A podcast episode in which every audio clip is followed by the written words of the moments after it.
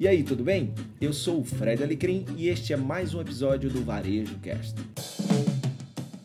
Olá, ouvintes do Varejo Cast. Eu sou a Julie Machado e eu estou aqui hoje para falar do segundo dia da NRF. Uma voz feminina para acalentar o coração de vocês aqui. Afinal de contas, quem sempre é, rege aqui é o Fred Alecrim, nosso grande mestre, especialista em gente. Eu amo falar sobre isso. E, e também para empoderar as mulheres que estão aqui para ouvir e se sentirem representadas, afinal de contas, eu estou aqui para trazer todos esses insights para vocês. E junto com o incrível Caio, diretor comercial da Lynx, cara mais que expert em tecnologia, que está aqui para trazer é, muita informação e confesso que eu estou aprendendo demais. É uma área que, é, que tem sido uma grande novidade para mim, e, e inclusive atrelar design com tecnologia, que a gente já sabe que é o futuro.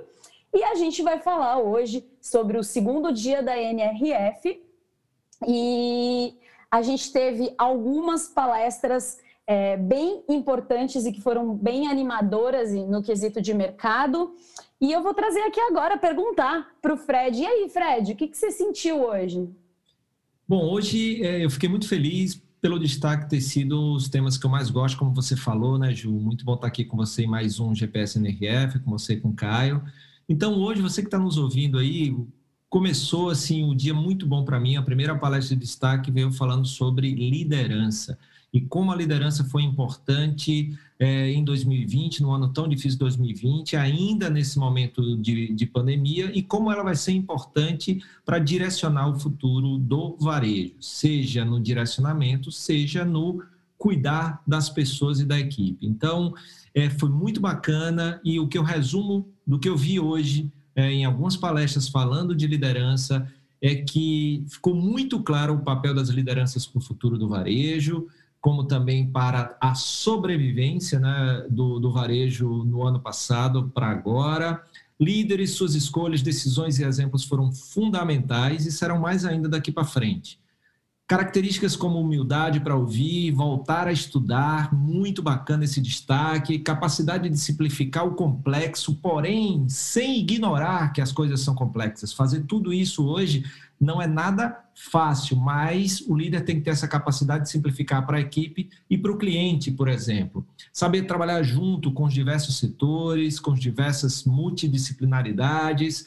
É, empresas que, que têm essa, líderes com essa capacidade acabaram sendo uh, mais resilientes, né? Uma coisa que a gente já falou aqui no, no dia de, de ontem, e só assim serão capazes de construir a nova versão uh, dos negócios, aquela versão que irá prosperar de 2021 para frente. Então, isso foi bem interessante falando de liderança. Sem falar, é claro, que todas as palestras falaram de gente, falaram de liderança, falaram de talento e de como cuidar das pessoas e trazer o equilíbrio entre as suas vidas, mantendo-as é, em segurança e também num bom equilíbrio e harmonia da vida no trabalho e da vida com a família. Um outro ponto que eu achei interessante foi é, trazido uma palestra bem legal que ontem entrou com uma aposta minha do Caio e foi uma aposta acertada, você que nos acompanhou. Acertamos uma, né, cara? Sim, sim, é sempre bom, né, Caio? Acertar é sempre. Acertamos uma, é bom quando a gente acerta, cara. e ela foi o The Great Compression e foi super interessante porque a, a expressão que resumiu essa palestra para mim é que serviços são a nova experiência. E aí, para você que não foi na NRF do ano passado, vale aqui salientar que surgiu uma expressão no ano passado na NRF, Retail e Service, ou Retail as Service, varejo como serviço. E aí a gente teve exemplos como a Nostro Local, né, que são empresas focadas em ter serviço. Beta. Beta, é, entre é, Neighborhood Goods, Showfields e várias outras que trazem não só questão de marketplace e tal, mas dentro de loja com muito serviço. Então, isso é muito legal, mas principalmente esse exemplo da Nostrum Local para trazer. E aí, o que se falou também é que se serviço é nova experiência, você tem que trazer cada vez mais serviço. Por serviços que você vende, mais serviços para os produtos que você vende. Então, isso foi muito interessante. E a última coisa aqui, rapidinho, as sete resoluções do varejo, segundo a Oracle, para 2021, que eu achei super legal. Um, proteja a sua experiência, a experiência do consumidor. Ela é, e aí você junta com serviço, serviço é nova experiência, tem que ter serviço e para oferecer uma boa experiência, seja criativo na sua gestão de estoque. A gente falou de estoque aqui ontem. É, cuide para que as pessoas descubram novas marcas. E aí, olha que interessante, Caio e Ju. É, durante a, a pandemia, os consumidores descobriram muitas marcas novas. Sabe qual foi a plataforma onde eles mais descobriram novas marcas? Manda. A rede social? Chuta aí. Diga. Hum, TikTok. Cara, eu tenho medo de fazer propaganda para rede que eu não dê, mas eu estaria entre o Facebook e o Google, cara. Cara, por incrível que pareça, foi o Facebook, né? Muita gente dá o Facebook como uma, uma mídia social. Mídia social morta, né, cara? Morta, não é bem né? assim, né, cara? E essa pesquisa inclui o Brasil, hein? Vale salientar. Então, em primeiro lugar, o Facebook. Não, vale salientar que quase todo mundo que está nos escutando acredita que o Facebook está morto, mas esquece que acessa o Facebook pelo menos uma vez por dia para olhar quem é que faz aniversário, para olhar aquela, aquela lembrança lá, a foto do ano passado, do ano retrasado. Então a gente não deixou de usar é, a ferramenta, aí que tá, né? Talvez a gente não use com uma intensidade do WhatsApp, do Instagram, tal, de algumas outras ferramentas tal, mas ela não está morta, cara. Perfeito. Então, Facebook em primeiro, Instagram em segundo e YouTube em terceiro. Essas foram as ferramentas onde mais as pessoas durante a pandemia descobriram marcas novas. Então, esse terceiro, que você, no seu negócio, dá espaço para novas marcas é, criar transparência. Olha que interessante, outra coisa que a gente já falou aqui, a questão da última milha. Então, 73% dos consumidores, segundo a Oracle, dizem que o granular tracking, o status de entrega granulado, ou seja, para o consumidor é cada vez mais importante saber o passo a passo daquela encomenda que ele fez, principalmente quando a gente está esperando, por exemplo, para um dia que é um aniversário de alguém, é, datas como Natal. Então, eu quero fazer o tracking completo, onde é que o produto está. Então, isso faz parte da, da, da entrega e da logística. Então, é fundamental cuidar disso aí, porque 73% dos consumidores querem saber aonde o produto está, em que etapa ele está, para poder diminuir aquela ansiedade, ter certeza que vai receber o produto na hora certa. O quinto ponto é foco no estoque cada vez mais a tolerância com quebra de estoque está diminuindo, o cliente está mais intolerante. E aí, os dados do Brasil. No Brasil, 40% dos consumidores dizem que se for no seu negócio e o produto não estiver lá, ele vai procurar automaticamente outra marca, enquanto 60% esperam o produto voltar para o estoque. Então, isso está aumentando. Então, isso é fundamental você fazer uma boa gestão de estoque. Seis, transformar dados em ideias.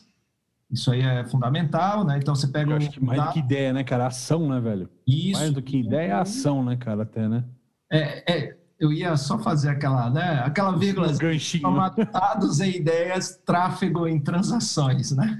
Essa era a E a última dica da resolução é get started, ou seja, faça, comece, não precisa ser perfeito faça do seu jeito, faça o que é possível, mas não deixe de agir. Então, achei muito bacana esses sete pontos que são as resoluções para o varejo 2021, segundo a Oracle. É isso aí por hoje.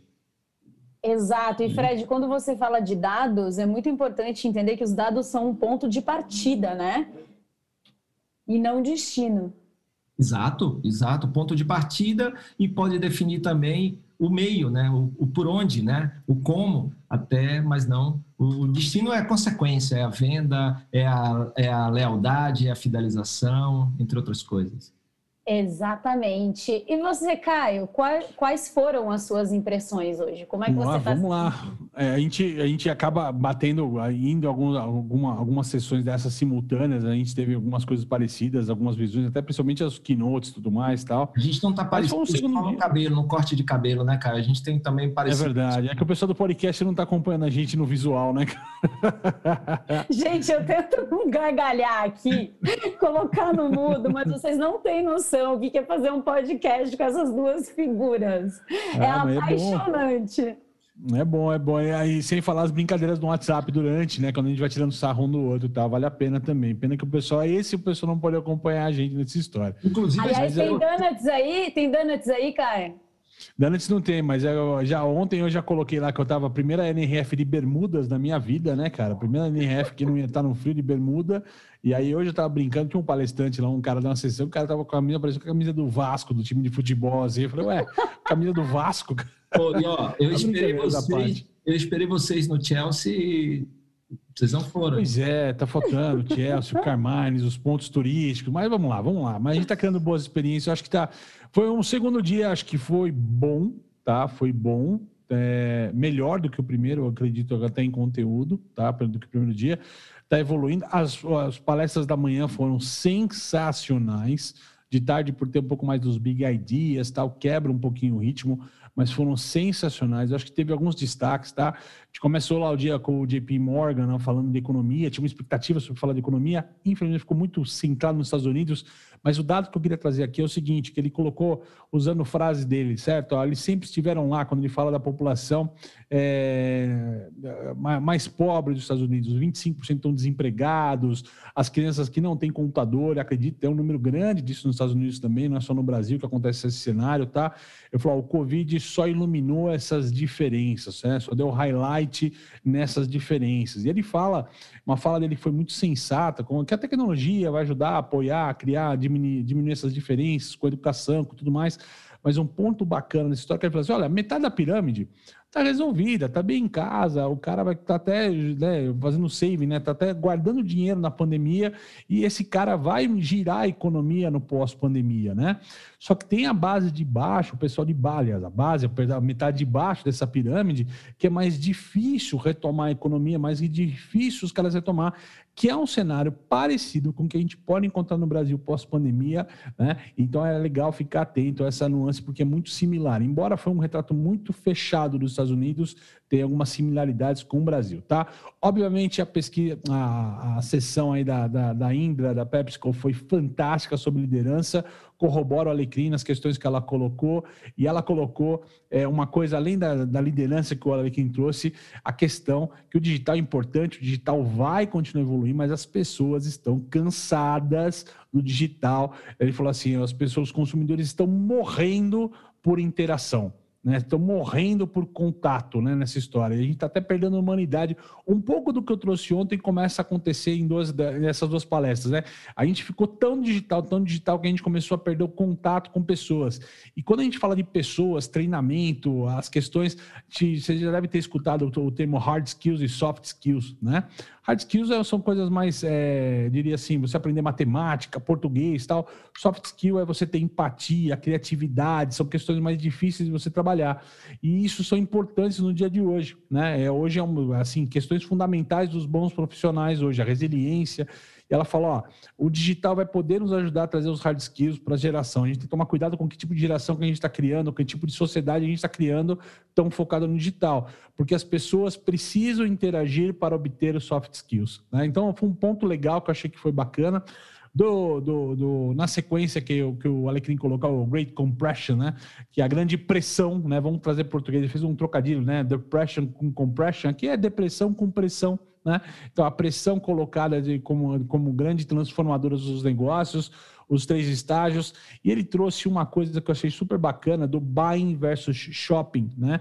O shopping era aquela experiência de você ter uma experiência de compra e tal, e o buying é o transacional. E o digital sempre teve muito ligado a isso, o transacional. Compra da Amazon, você clica no botão e recebe em casa, né? Tem experiência da entrega, mas é uma transação muito rápida, você quer alguma coisa conveniente.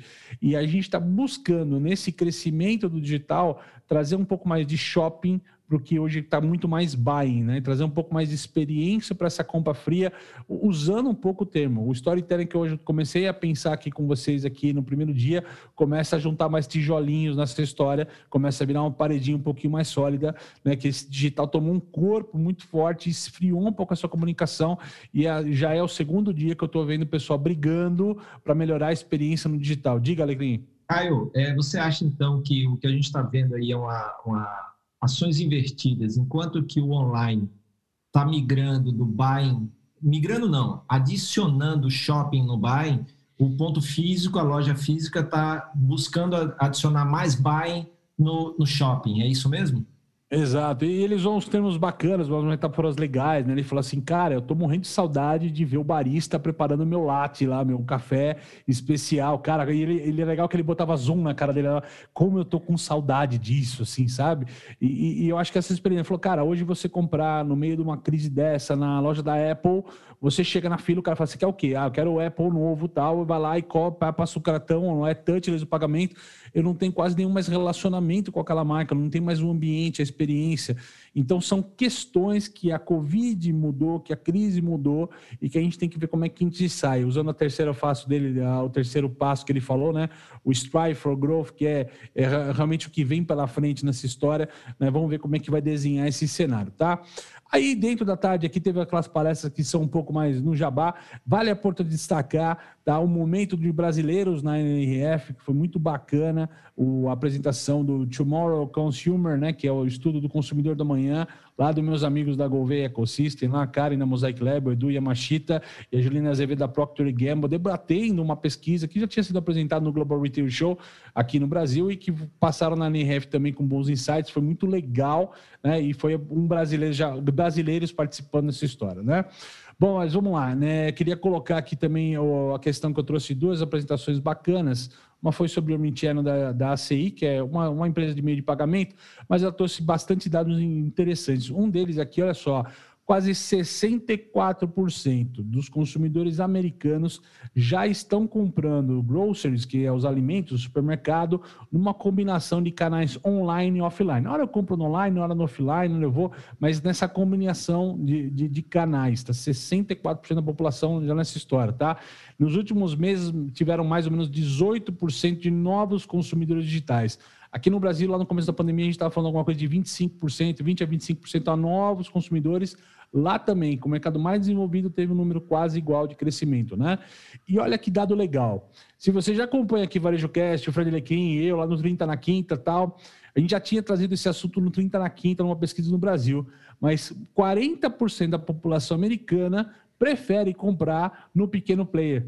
Né? Então, assim, no online, no pequeno player, e isso tem, dá um espaço que a gente falou disso do mercado de periferia, né? Que está tendo preferência em se comprar no mercado de periferia por questão de conveniência, de canal, proximidade tudo mais. Então, olha o cenário que tem legal, bacana para as marcas pequenas e médias investirem no digital, buscarem alternativas digitais, porque as pessoas querem comprar por estar mais próximo, com menos logística e tudo mais. Pense em você quando você vai pedir a pizzaria no aplicativo. Quantas vezes você não buscou a pizzaria mais perto ou a que tem entrega mais curta, que obviamente acaba sendo uma questão de logística mais próxima, tá? Na hora de você comprou. Então isso se reflete em dados nesse momento, tá? E por último, diga. Só um complemento nisso, né? Você vai lembrar que acho que foi na palestra do, do The Great Compression, se não for, você me, você me corrige, que ele falou exatamente que para o grande, você falou aí esse insight muito bacana para o pequeno, mas para o grande, a estratégia local é a última. Hyperlocal. Né? É a nova última milha. Né? Então é aquele lance, poxa, como é que eu, eu vou concorrer com um cara pequeno, já que esse consumidor está tá preferindo o pequeno ali mais próximo, a não ser que eu monte uma estratégia digital que faça com que, por exemplo, a loja mais perto daqui, né? então que eu mantenha ali dentro do meu marketing um marketing local com a estratégia de encontrar a loja mais perto e, entender aquela, né, aquela comunidade ali. Tipo grande já vem chamado há alguns anos do hyperlocal, né? O hyperlocal nessa história, tá? Do cara ter. E é um desafio gigantesco para as marcas grandes conseguirem fazer isso. O Alequim já trouxe aqui o last mile, né? Nessa história que é a última milha e tal, essa última perna, né? E tá hiper pulverizado, então é difícil fazer isso. E por último, tá?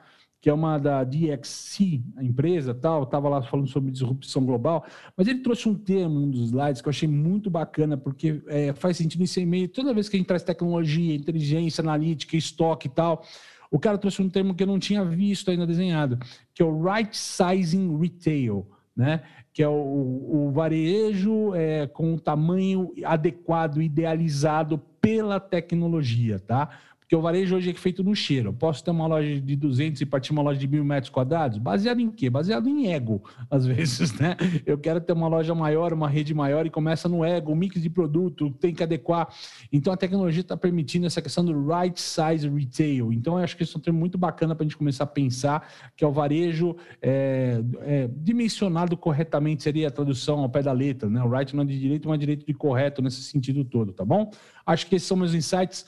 Ju, e os seus insights desse segundo dia, qual é? Estamos curiosos. São muitos e eu gostaria só de completar quando vocês estavam falando sobre o local, né? Que o mercado local ele tem uma agilidade que, faz, que facilita na rotina, né?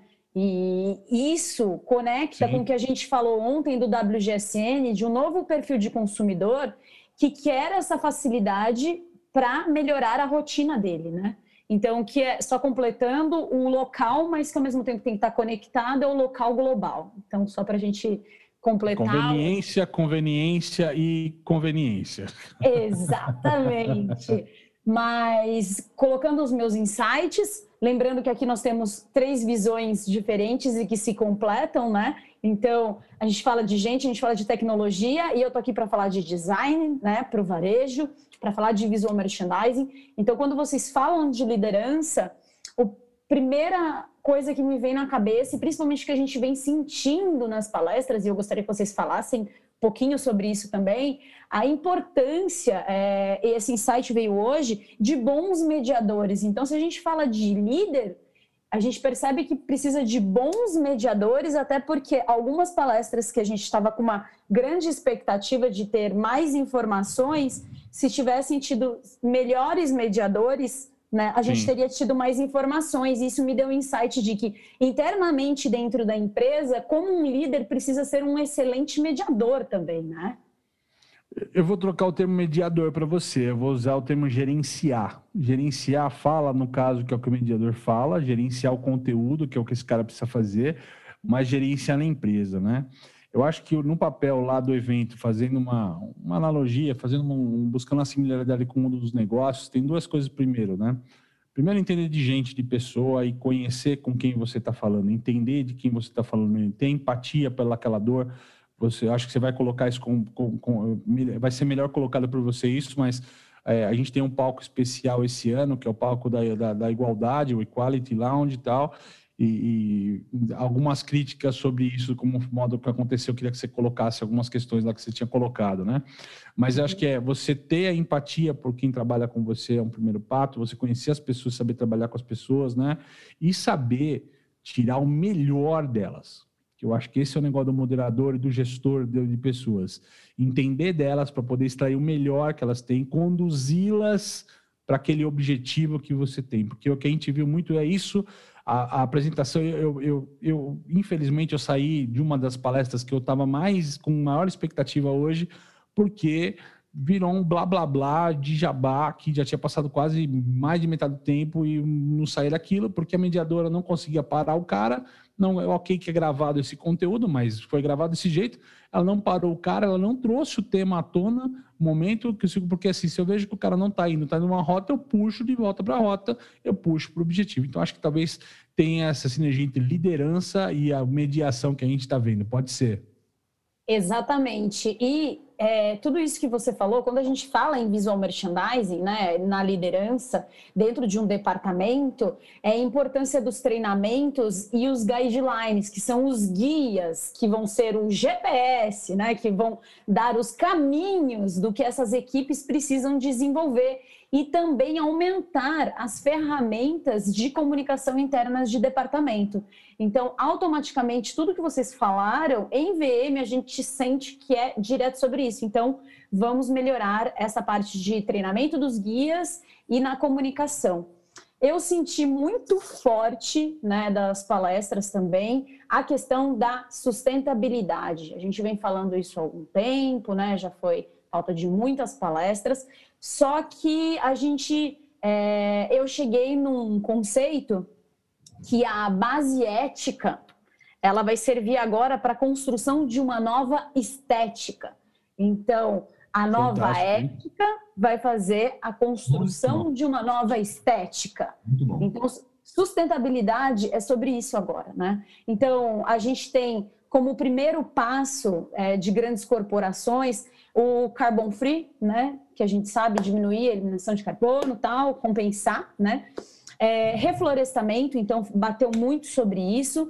E quando a gente fala de, principalmente de reflorestamento e tal, diminuir o carbono, a, vem a necessidade da responsabilidade dos fornecedores. Então, como designer, é muito, muito fácil você desenvolver um projeto quando você tem bons fornecedores. Então, vem aí a responsabilidade dos fornecedores em encontrar e produzir novos materiais e achar soluções mais sustentáveis, né? E disso a gente começa a falar de produtos mais responsáveis. Eu adorei esse termo que o presidente da UNTA disse, né? Que a partir é, deste ano, todos os, o foco é fazer desenvolvimento e todas as ações internas sobre produtos responsáveis. Então, a gente tem uma responsabilidade muito grande aí em questão de campanhas e design para frente. E falar de sustentabilidade, é, e Fred, eu gostaria muito que você participasse comigo falando disso. Hoje, nessa palestra muito bacana do pessoal da Gouveia,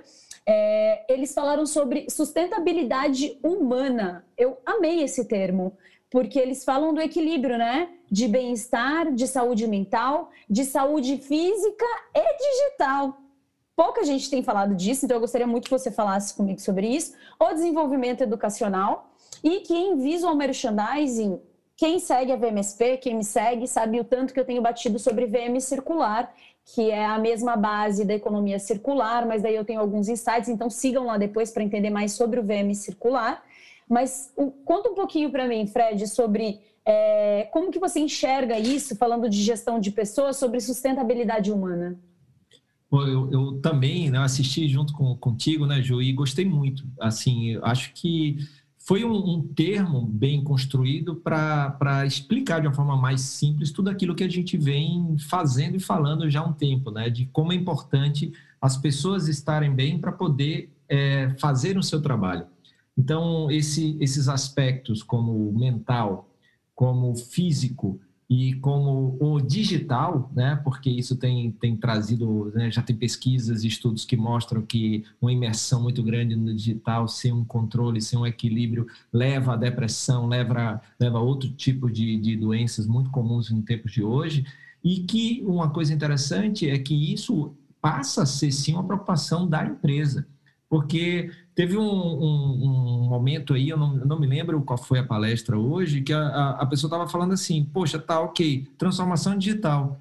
E aí a gente transformou e todo mundo começou a trabalhar em casa por causa da pandemia. Mas aí é, você, ao mesmo tempo, não deu estrutura para a pessoa cuidar dos filhos, porque agora está trabalhando e está com o filho. Você também não deu uma internet boa, então ela não tem o. Ou seja, você digitalizou mas você teve um monte de, de problemas que você não tinha antes, né? Então a, acabou que ah, é confortável para uns, como o Caio falou ali, mas para uma galera aí é, é, trabalhar remotamente é muito mais difícil do que trabalhar presencialmente. Muito difícil, não tem infraestrutura, não tem nada, né, cara? Exatamente. Então, esse cuidado é muito importante. Então, a gente já, já vê muitos exemplos aí. A gente vai ter até uma, uma palestra do pessoal ah, da um desses uh, aplicativos aí que eu não, eu não, me lembro agora, não sei se é o Calm, não sei se é o Headspace, um desses, mas uh, essa preocupação com, com meditação, né, que, que é fundamental, preocupação com atividade física, preocupação com uh, toda essa parte da alimentação, né, então a gente vai fechando o físico, mental é, e, e também a, a parte do digital, que é o como eu me relaciono com toda, todo esse mundo digital, que não é só rede social, mas, por exemplo, o trabalho remoto. Que o trabalho remoto não confunda com home, home office, que home office é trabalhar de casa, mas trabalho remoto é trabalhar de qualquer lugar que não seja o escritório. Então, tudo isso traz, traz alguns benefícios, mas traz desafios também, por isso que é tão importante essa, esse pensar. Exatamente, Fred. E eu fecho agora com o meu terceiro insight, que é sobre o design de retail, né? Então, é inevitável, todo mundo vira para mim e fala qual que é o próximo design de loja, né? Qual uhum. que é o uhum. design dessa loja? E Olha hoje... O pessoal querendo fazer Ctrl-C, Ctrl-V, tudo errado. Né? Exatamente, né? Mas a gente precisa né, entender qual que é o sentimento, porque eu sou uma pessoa do sentir aqui, Então, para design, a gente fala sobre sentir. E, sem dúvida nenhuma, gente, é o digital, né? Então, vocês falaram da depressão, compressão e dessa transformação de sair do buying para o shopping, que as pessoas querem muito. Então a gente entende que agora essa é a nova estrutura de loja. Eu realmente amei o que você disse sobre o, o right size retail, né? Porque quando a gente projeta a loja, a gente entende quanto de volume de produto para fazer venda por metro quadrado. A partir do momento que a gente tem o tech relacionado, uhum. eu não tenho mais que me preocupar com a quantidade de produto, mas sim o quanto de investimento tecnológico, do quanto eu vou fazer a apresentação desse produto por metro quadrado para gerar experiência. Ô, Ju, então, e, oi. E você pensa nessa, nessa experiência por metro quadrado? Você pensa, por exemplo, dentro do, do VM, é, como visual commercial, né, o visual commerce lá dentro, utilizando tecnologia, você não precisa nem ter o produto lá. Então, você tem um espaço que você vai desenvolver para ter, por exemplo, uma tela, que aquela tela tem um estoque infinito que não está ali, está em, um, em, outra, em outra área. Então, você começa também a brincar com outros elementos dentro de loja, não é isso?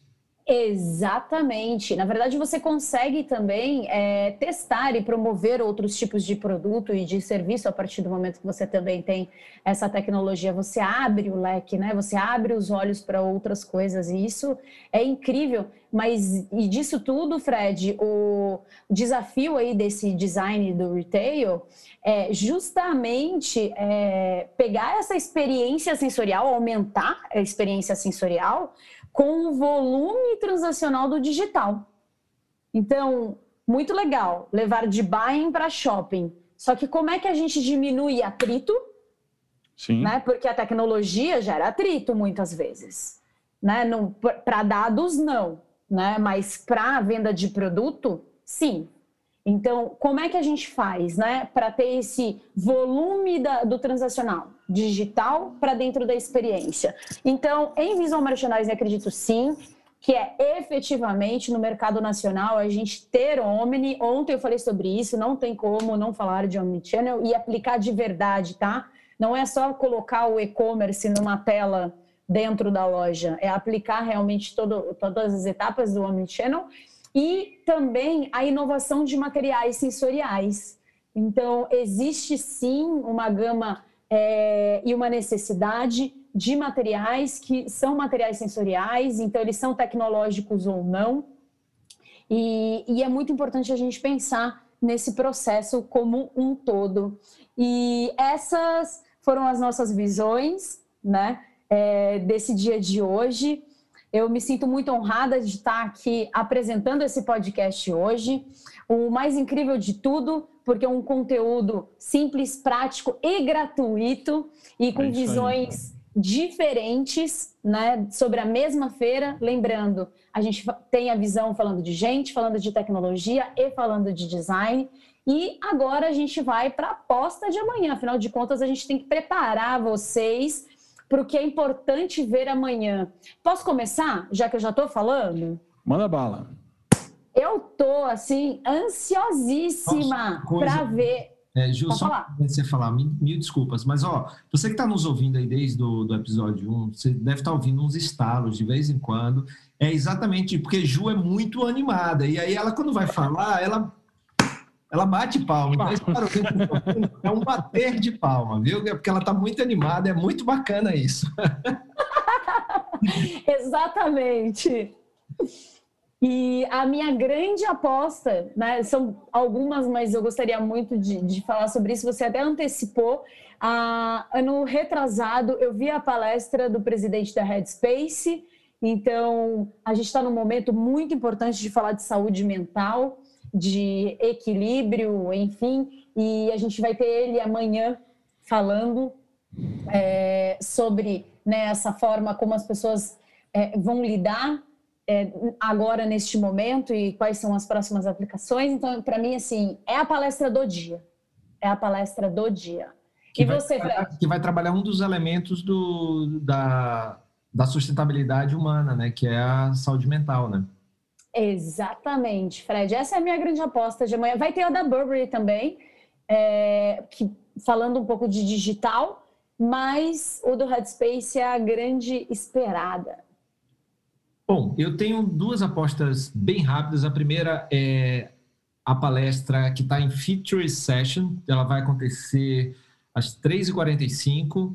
É, Change Made Simple, ou seja, mudança de forma simples. Como é que o varejo se adapta e faz a mudança de uma maneira rápida, tendo em vista que, como a gente falou até ontem, né, os 100 dias do Starbucks, que era muito, que era pouca coisa, passa a ser muita coisa em tempos de hoje. Então a gente tem que reagir cada vez mais rápido. Então, vai, vai essa palestra vai trazer um pouquinho desses, dessas dicas de como você pode trazer essa agilidade, não pressa, agilidade, né, para dentro do seu negócio. E aí vai ter a Becca Collins, da McKinsey Company, que vai trazer um pouquinho uh, de, de como você pode trazer uh, essa reação mais rápida para momentos difíceis. E a segunda e última aposta são, que eu, eu gosto muito desse tema, que são as previsões para 2021 no mundo da tecnologia. Então, é qual é o papel da tecnologia dentro das lojas? Ou seja, a gente tem falado de digital, a gente tem falado cada vez mais de como essa experiência está híbrida, né? Eu já vi, por exemplo, o Walmart mudou toda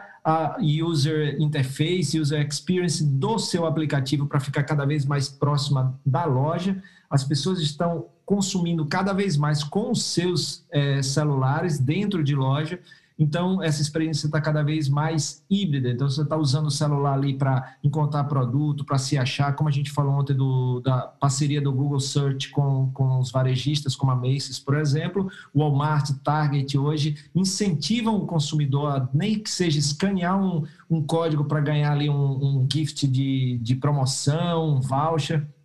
Ou seja, isso está acontecendo muito, por isso me chamou a atenção essa, essa palestra aí de como essa tecnologia. É, é, Caio, a gente né, é bom de, de previsão é, é, quando os caras acertam, né? Então, assim. É, assim é, é parpiteiro só. é, é, apenas previsão. Então, essas são minhas duas apostas para amanhã, dia 14, no nosso terceiro dia de NRF Chapter 1. E você, Caio, quais são Bom, as expectativas? Vou... E vamos ver se você vai acertar, hein? Porque hoje você acertou. Hoje, não, eu errei uma, né? Uma eu errei feio, inclusive, que é aquela, foi aquela futuro da cidade e tal, tudo, mas acontece. Acontece e a NRF tem dessa. Na verdade, vamos lá, começando com o pedido de desculpas. Eu indiquei para uma palestra hoje que, na verdade, acontece amanhã. Dia que é né, futuro, hein? Estamos falando de previsão. É, isso aí. Que, na a verdade, gente está junto, do... Caio, porque ontem eu falei achando que a da Burberry é o... era hoje, mas é amanhã. Hum. Mas a gente está tudo bem, o importante é que a gente tudo vai bem, ter. bem, o que acontece. Mas vamos lá, que é o papo da Technology Bringing the E-Tail Retail Gap, né? Que é falando um pouco da cauda longa no varejo digital e vai trazer temas aí como live streaming, realidade aumentada, muito bacana, o pessoal da XRC Labs, né, XRC Labs, que vai estar tá falando, apresentando essa questão. As outras duas apostas que eu teria são exatamente as apresentações que o Alecrim colocou aqui, então não vou falar a mesma coisa, que é a Change Made Simple, vai muito sentido, eu vou corroborar com o que ele falou, e dessa de, de né, das questões aí para 2021. Porém, tem mais uma questão que vale a pena destacar, tá? É, existe esse palco dos big ideas, né? Que são é, muito mais voltado aos expositores. Mas amanhã é um dia especial, uma tarde especial que o Google chama Google Big Ideas Takeover. Em bom português é tá dominado, né? Então quase todos os big ideas, né, estão focados em ideias da Google. Aí tem bastante case interessante, bastante coisa bacana lá para poder se aprofundar. Então, tem, tem esse contexto que eu achei legal da gente estar tá destacando também. E tu, Ju, o que, que tem de bom amanhã para gente? Eu estava esquecendo. Nós vamos uhum. ter a diretora da Vogue Business. Yes! Uma imagem de moda tão importante num mercado desse de varejo na NRF. Olha, eu que trabalho, sou especialista em mercado de moda, me emociona sim. E vai falar sobre o quê? O luxo né, o digital e o luxo, e entendendo ali o, a Alibaba e, e a Moschino trabalhando juntas, e como eles estão fazendo inovação. Então, muita coisa acontecendo. Então, fiquem conectados. Esses foram os insights e o nosso pensamento no dia de hoje. Foi uma honra para mim apresentar. É a primeira vez que eu apresento um podcast, Fred. Então, deixa eu bater palma. Muito bem, muito bem. Sensacional, sensacional. então, vocês querem saber mais informações? Sigam nas redes sociais, o Varejo Cast, sigam, segue a minha página, a do Caio, vão ter muitas informações, não é mesmo, Fred? Sim, é, Caio está aí no. As nossas redes sociais estão aí no descritivo do podcast, você está vendo em qualquer plataforma, ou aí no YouTube, é só clicar, acompanhar VMSP, Jumix e Caio CNGO, porque tem muito conteúdo bacana, além desse que a gente traz para você, em outros formatos também. Então, espero também que você tenha gostado do episódio de hoje. Não esquece de compartilhar aí com mais gente, para que mais gente tenha acesso a esse conteúdo gratuito, prático e simples para você preparar seu negócio para 2021 e além.